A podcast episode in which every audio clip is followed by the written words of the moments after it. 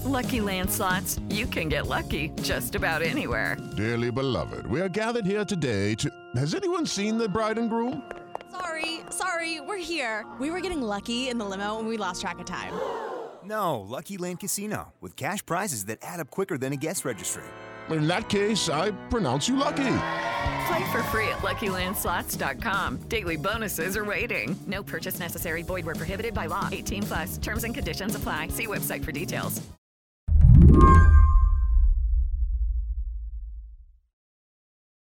My name is Morris Pearl. I'm the chairperson of the Patriotic Millionaires. Can, can I call you Morris? What, what should I call you? You can call me Morris.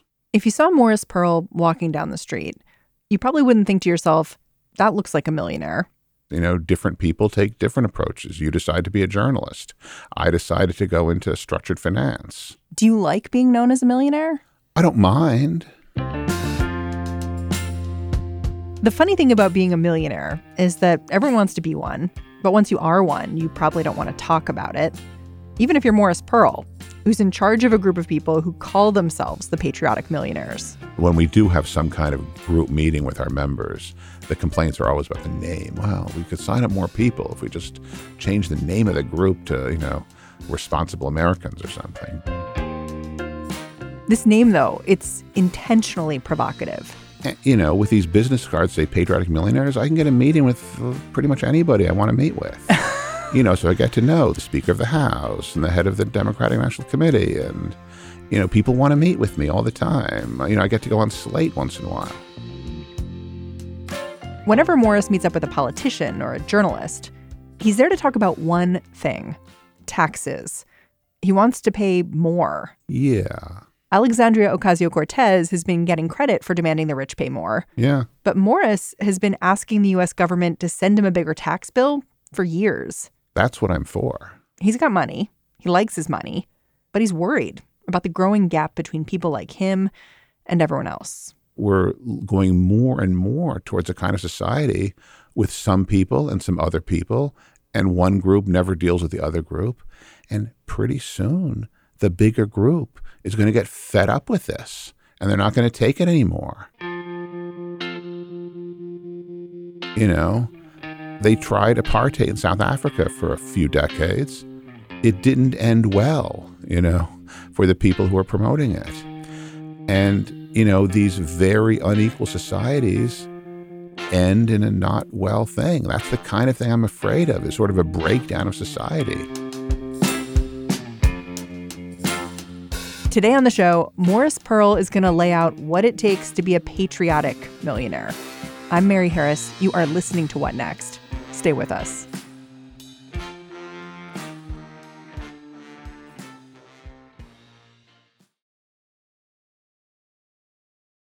This episode is brought to you by Discover. When it comes to your finances, Discover wants you to know they are the credit card that is always there for you. With 24 7 US based live customer service, everyone has the option to talk to a real person anytime, day or night. Yep, that means no more waiting for quote normal business hours just to get a hold of someone. We are talking real service from real people whenever you need it. Get the customer service you deserve with Discover. Limitations apply. See terms at discover.com/slash credit card. I want to take you back a little bit. You wrote about this moment where you were in Greece in 2013. Yeah, in the summertime. We were employed to try to examine the balance sheet of the commercial banks to figure out how much of a bailout they needed from the IMF and the European Central Bank. And you looked outside. Yeah. And, you saw people beginning to gather. Yeah, I was, we were having a lunch break and I was kind of grabbing some extra dessert from this buffet and I kind of walked over to the window so people wouldn't notice I was having two desserts, I guess.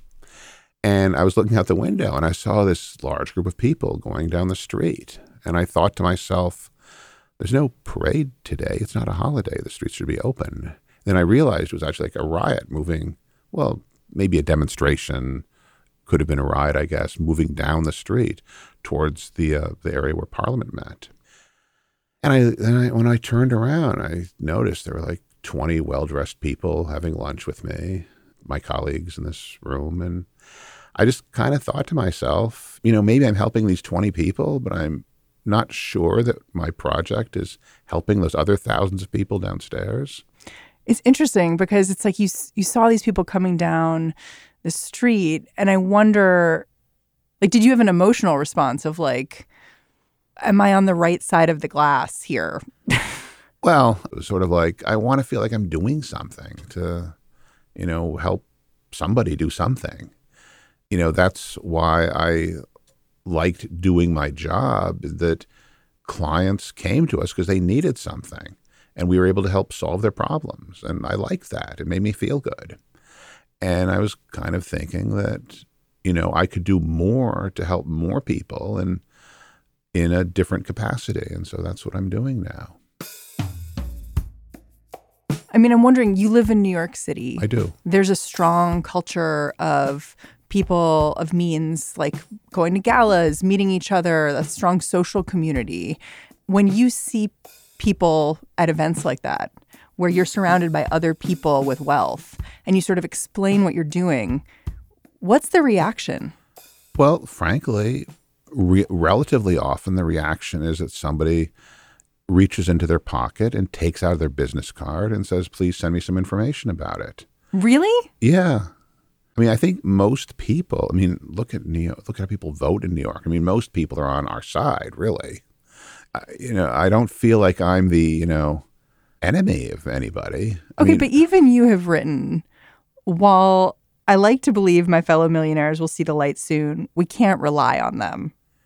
Well, we can't rely on just voluntary action. I mean, what we're supporting isn't philanthropy. We're not supporting charity of people sort of giving away their money. We're supporting changing the laws in our country so that those people who make more money have higher tax rates than those people who make less money. You know, that's what we we need rules uh, that we all follow. You know, those there's people that ask me, you know, at hearings sometimes, oh, can't we just trust billionaires to give away their money and be more effective than the government? Well, no, we need laws and rules that are created by the voters or their representatives. A couple weeks ago, you went to Albany to testify and say, listen, I have money. You should be taxing me more. Did it feel weird to have to show up and sort of ask the government to do that? Well, as I was saying, it wasn't that I just want my own taxes to be higher. It's that I want the laws to be changed so that all the people with means pay more money so that we the state government has enough money to pay for the stuff that makes New York New York. New York City is the magnet for people all over the world to come to create new businesses, to innovate, to do new things. You know, ask, you know, young 20 something entrepreneurs about why they're here in New York. They're not going to mention the tax rate. Well, you're saying the government really needs the money, not just the charities, because you need basics like oh, yeah. roads and trains, right? Yeah. I mean, sure, it's easy to raise money if you want to build, you know, a, a new concert hall at Lincoln Center and put somebody's name on it. What we, we also need that sewage treatment center up on 143rd Street. We also need somebody to fix the potholes in the streets. We also need pre-K for you know, three year olds and four year olds. We also need hospitals. We also need mental health services for our people. We also need trains that run better than the trains actually run. We also need a lot of things. You know, not everything can be gotten by getting a billionaire to want to have his name on something. When you're in situations with people in power, what is their reasoning for not raising the tax rate? They're afraid, I think. You talk to the governor. What does he say? He says, oh, the millionaires will move out of the state. You know what that is? That's appeasement. Hmm. That's a saying, oh, there's these rich people and we, you, we can't really upset them. So we can't like ask them to pay more taxes or else they'll, you know, move to Mars or something. um, maybe they will. I don't know. But these policies have worked in the past, in the 1950s and 60s we built interstate highway systems and universities and all kinds of stuff. And America was very successful. And it was only around 1980s where people got the idea, oh, we shouldn't do this. We should just let the rich people keep their money and the poor people, well, whatever. Our country sort of made a change in a different direction. One of the things that you highlight when you testify and when you talk about this is that in the United States, we have an income tax, but that most rich people aren't drawing an income. They're making money on wealth, right? Right. We have a tax on income. Now, that does, in, I mean, there's different kinds of income. There's earned income, people's wages and salary with people that work for a living, and there's investment income. Now, we do tax both, but we tax investment income at a much lower rate than we tax earned income. So, in your ideal world, how would this work? Well, frankly, I think that when people get money, they should pay income tax on it, regardless of how they got the money. You know, if um, somebody makes $100,000 through a um, profit on an investment like I might, my taxes on that $100,000 would be uh, around $4,000 because for people that earn get long-term capital gains, there's a 0% bracket up to $77,000. And even then the tax rate's only 15%. So, I mean, that That's seems, a pretty sweet racket. Well, yeah, but I mean, why on earth should I get a lower tax rate than you do? I mean, I don't employ people. Well, I mean, I support this Patriotic Millionaires, which is a charitable organization that employs some people. But um, you know, Slate employs far more people than I do. You know, per dollar. You know, I mean, it's not like I'm creating jobs. It's not like I'm doing something special. I sit around. I own stock that I invested in years ago. You've been talking about this for a long time, but in the last year, in the last few months, the conversation about how wealthy people are taxed has really heated up. I mean, you have Alexandria Ocasio Cortez saying, let's have tax rates at 70 or 90%. There were all of these conversations at Davos where you had historians and advocates confronting people like the CEO of Dell and saying, you need to be taxed more. He said, Well, I'm creating jobs. He sort of pushed back against the advocate and the historian and said, I'm creating jobs. And then they said to him, they have to be quality jobs. And that was the back and forth. Well, yeah. I mean, Dell Computer employed people. That's true. But first of all, he founded the company in the 1970s when tax rates were much higher than they are now, actually. So he didn't need the incentive of lower tax rates to, to create start that the company. Okay. He founded that company. Tax rates were roughly double what they are now. So his incentive when he was sitting in his dorm room in Austin, Texas, was not, oh, yeah, when I make a billion dollars, I won't have to pay too much taxes on it. He was thinking of the first few thousand dollars, okay? He was like selling computers and then buying the parts to make them after he sold them and then delivering them. It sounds like what you're saying is that people like Michael Dell they're thinking the way they are now, but they're not thinking as they were when they were young people making these decisions. And they're not able to go back to that place and realize, oh, I would have done this just the same or not that differently, at least, if there was more taxes. Well, there was more taxes. Ask Ken Langone, who's also been complaining about taxes, and he takes credit for you know building a big hospital in First Avenue, which is fine, great hospital. I've been there. Me too. But he was the founder of his business when tax rates were much higher than they are now. He was paying 70% income tax on a $100,000 income, you know, when he first founded Home, um, Home Depot.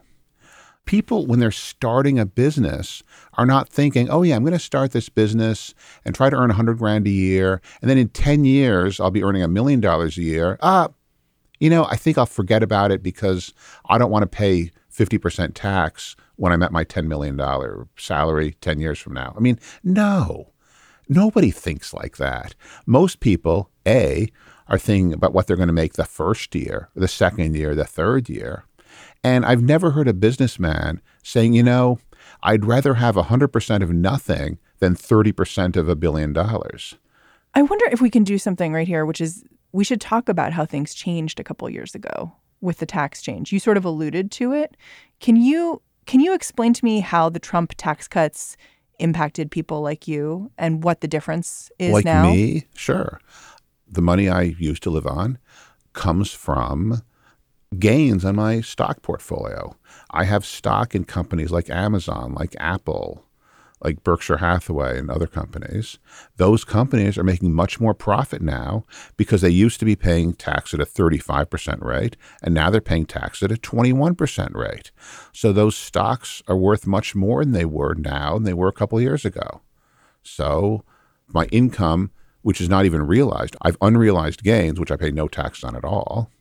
And even the realized gains, which I can control because I only need to sell stock when I actually want money to spend, those I only pay taxes at a rate at a lower rate than was the case two years ago, which is zero percent for seventy-seven thousand dollars. I'm married, so that's the married rate, and then um, fifteen percent up to over four hundred thousand dollars, and then twenty percent after that. When you see this conversation heating up, I just wonder if you worry about the tenor of the debate changing. Like AOC, she has an advisor whose Twitter handle is every billionaire is a policy failure. Well, now, see, I don't believe that. If you look at the richest people in our country, it's roughly a third of them are like in the money management business, like hedge fund managers. Roughly a third inherited their money, and roughly a third were some kind of created some kind of business or something. I think it's great that people can build businesses and things. I just feel that those people who inherited those billions of dollars should pay taxes on the money that they got too. But I guess the pushback would be that creating a lot of new tax will create a lot of disincentives for business to develop, but then also will create the incentive for people to find new ways to dodge the system. People will be storing their money somewhere else. People will be looking for loopholes. Well, look, not everyone follows the law. You know, some people get drunk and they drive around in their cars. Is that an argument for eliminating the laws against drunk driving? No. That's an argument for hiring more police officers. So the argument that people will not obey the law is not an argument that we shouldn't have the law.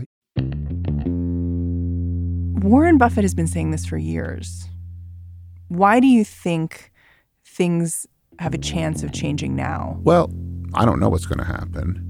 We do seem to have a little bit of traction in the Congress now, partially because the previous Congress went so far in the direction of lowering taxes on the rich that people are realizing it.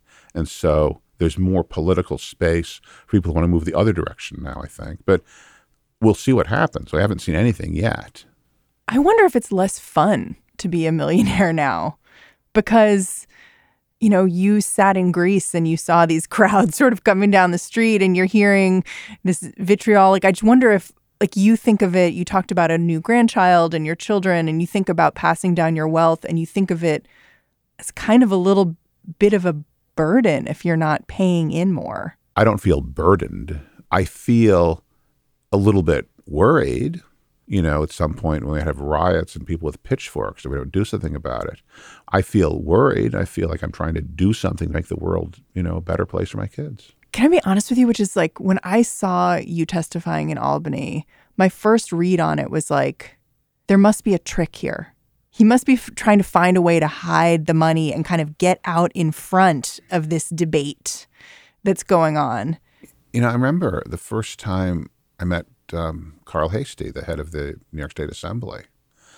You know, you walked in his office, and his first question is like, "Why are you guys doing this? What do you want?"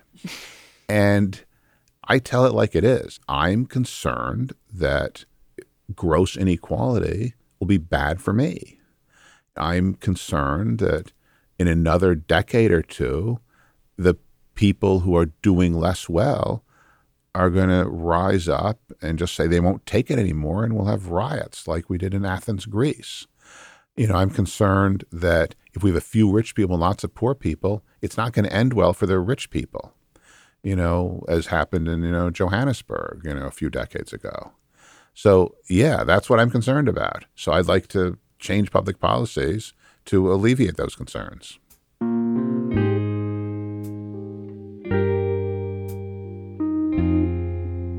Morris, thank you for coming in. Great to be in your show.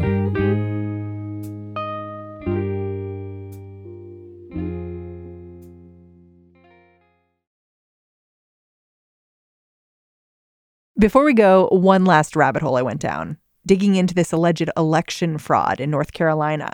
For the very first time, we finally have official, factual findings in the crazy case of potential election fraud in North Carolina's 9th Congressional District. Over the last couple of days, the State Board of Elections in Raleigh, they've been holding these public hearings into the midterms. Explosive new testimony emerged in the election fraud hearing today. They've been investigating Republican Mark Harris, a former pastor who seemed to have won election to the House of Representatives this past November. And no, he and I are not related. A closer look at the ballots revealed these irregularities. Turns out Harris had hired a Republican operative with a history of ballot harvesting. That means collecting absentee ballots and either destroying them or marking them up to skew results. Officials say this election fraud was part of why Mark Harris won. And the star witness this week was his own son. I love my dad and I love my mom. Okay. I certainly have no vendetta against them, uh, no family scores to settle. Okay. Mark Harris didn't know his kid was going to take the stand. It was a total surprise.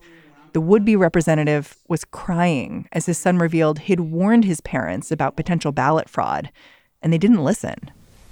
I think that they made mistakes in this process, and they certainly did things differently than I would have done them.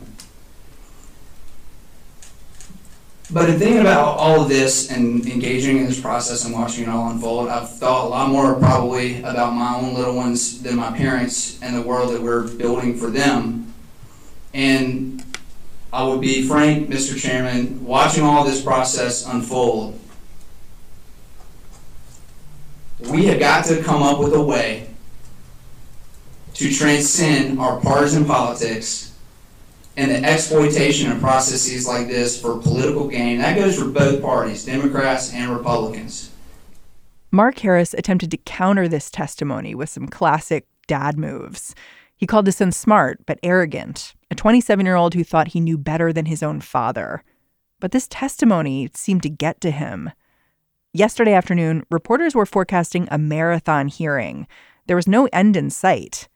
And that's when Mark Harris, after months of maintaining he'd rightfully won his seat, abruptly buckled. Through the testimony I've listened to over the past three days, I believe a new election should be called.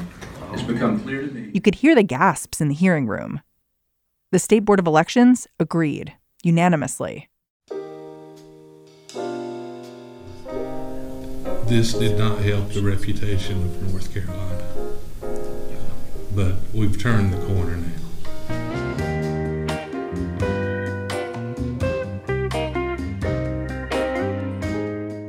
All right, that's the show. What Next is hosted by me, Mary Harris, and produced by Mary Wilson, Jayson De Leon, and Anna Martin. Go on over to Apple Podcasts and leave us a review. It helps people find the show, so it really means a lot to us. I was just over there checking it out. There is a serious debate about how left leaning this show is. So weigh in, tell us what you think. You can also follow me on Twitter. I'm at Mary's Desk. Talk to you tomorrow.